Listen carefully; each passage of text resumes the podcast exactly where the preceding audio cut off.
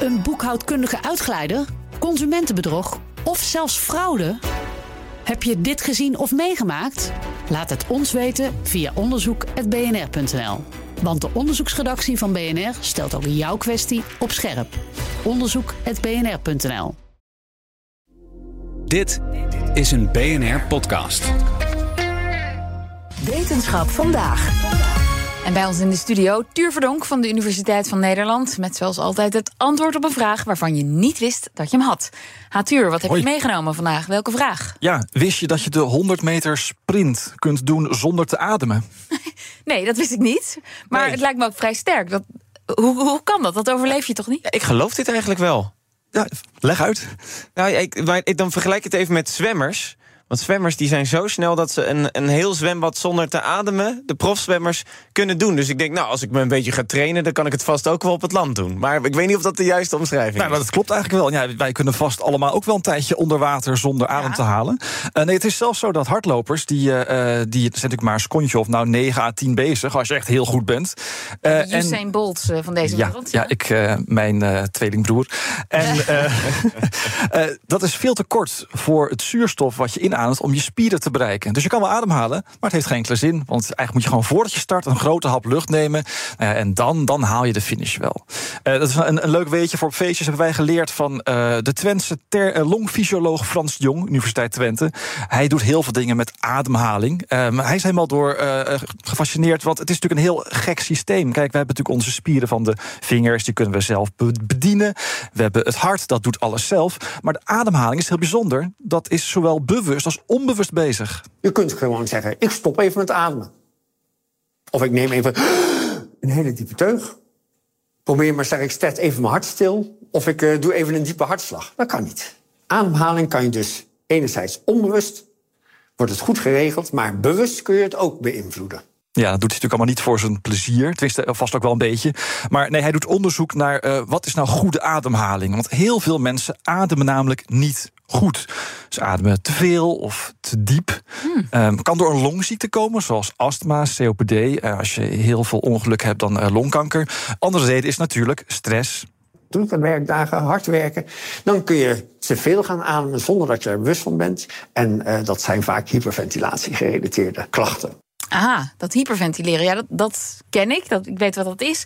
Is dat de officiële term voor niet goed ademen ook? Nou, in ieder geval, hyperventileren is niet altijd maar dat, dat typische hijgen. zeg maar, het, het, het zeehondengeluid. Eh, je hebt misschien soms niet eens door dat je het aan het doen bent, zegt Frans de Jong. Maar je kunt wel klachten hebben. Als je dus meestal door stress iets hyperventileert, het is net als een klein beetje verhoogde hartslag, een klein beetje te snel of een klein beetje te diepe ademhaling. Maar als je iedere keer een klein beetje te veel CO2 afblaast, ja, binnen een aantal minuten is het echt eh, zoveel geworden dat je klachten krijgt. En als eerste klachten van kortademigheid, duizeligheid, eh, eventueel eh, tintelingen in de vingers. Eh, eh, soms ook een waas voor de ogen, eh, gespannenheid, alsof er een band om je borstkas heen zit. Er zijn heel veel klachten. Ja, dan moest ik even een beetje extra uitleggen. Frans de Jonge zei net, eh, CO2 afblazen, alsof het een fabriek is. Ja, wij zijn ook een soort van fabriekjes. Net als eh, koeien en varkens produceren wij ook CO2, eh, koolstofdioxide. Eh, we ademen in, daar gaat dan zuurstof naar de spieren... wordt daar verbrand of verwerkt. En CO2 is dan een afvalproduct, dat ademen we uit. En dan zou je zeggen, hoe minder CO2, eh, hoe beter, toch? Ja, daar is de hele wereld ongeveer mee, beter, mee bezig, toch? Ja, hoe minder, afval, zeker. Ja. maar dat is dus voor ons mensen niet per se zo. En vast voor dieren ook niet. Nee, je moet weten, CO2 is een zuur. Vandaar dat je ook eh, de bubbeltjes in spa-rood... eh, eigenlijk ook koolzuurgas zou kunnen noemen. Dat is CO2. Eh, en het bloed dat in ons zit, moet een beetje zuur zijn. Anders gaan allerlei processen in ons lijf niet goed verlopen. Je zenuwen en je spieren gaan op hol slaan. Dus die tintelingen en de eh, spasmus. Eh, als je nou hyperventileert, dan gaat er te veel CO2 uit je lijf, omdat je dus te veel en te diep ademt.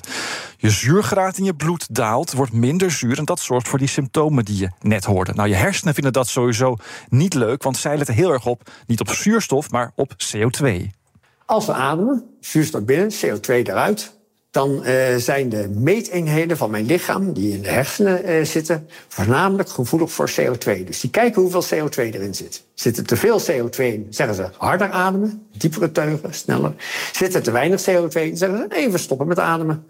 Uh, dan bouwt vanzelf het CO2 weer op. Ja, want dat is de kernboodschap. Hè. Hoe minder je ademt, hoe meer CO2 je binnenhoudt. Nou, als je aan het hyperventileren bent, dat is dus soms best vervelend, dan lukt dat soms niet of niet op tijd. En dan trekt je lichaam soms zelfs aan de noodrem. Als je extreem hyperventileert, dus je, en je doet dat minutenlang, dan is het zelfs zo dat je lichaam jou laat flauwvallen. Je hersenen die meten dat. Veel te weinig CO2, die laat je flauw vallen. Ja, dan gaat het vol, op de volautomaat, want dan is het net alsof je in een soort diepe slaap uh, zit. En dan neemt het lichaam die centrale meters het helemaal over. En dan ga je vanzelf heel rustig ademen. Aha, slim van dat lichaam. Ja, slim. En dan val je dus vanzelf terug naar dat, dat gemiddelde uh, regime... dat je een halve liter ongeveer uh, lucht in en uit ademt. Oké, okay. maar je begon met dat verhaal over de 100 meter sprint. Um, ik zie ze bij, op die Sintelbanen altijd na afloop enorm hard hijgen. Ja, ja, je hebt natuurlijk wel gewoon uh, zuurstof nodig. En CO2 moet er wel een keer uit. Je bouwt natuurlijk een enorme zuurstofschuld en CO2-schuld op. Uh, geldt niet voor mij, want als ik de 100 meter ga sprinten... dan doe ik daar echt zo lang over dat ik echt heel vaak moet ademhalen. Ja, hoe lang? Wat is jouw record? Ik ga voor 30 seconden, denk ik. Oh, nou, 30? Netjes. Nee, joh, nee, joh. Nee, kan ik harder? Nee, elk gemiddeld mens, wat een, een beetje... moet je maar doen alsof er een hond achter je aan zit... dan oh. doe je het zeker wel in 14 seconden. Makkelijk. 14? Ah, ja, ja, ja, ja, Dus dat scheelt maar 4 seconden met de ja, Usain Bolt? Maar elke, elke tiende, of zelfs honderdste seconde... daar kan je weer een jaar voor trainen. Hè. Dat, dat is echt absurd. Uh, maar ja, ik, ik, heb, ik kan hem zelf kan ik hem in 14 seconden. Kijk. Wow. Nou, en Nee, maar dat, is, dat valt echt wel mee. Dat is helemaal niet zo snel. Dat is vier seconden verschil met de wereldkampioen. Dat is echt dat, dat, dat, dat, is tien jaar, twintig jaar trainen verschil. Ga gelijk proberen. Uh, ja, binnenkort zien we Kees uh, met de hele redactie uh, rondjes rond dit gebouw rennen. Dankjewel, Tuur Verdonk.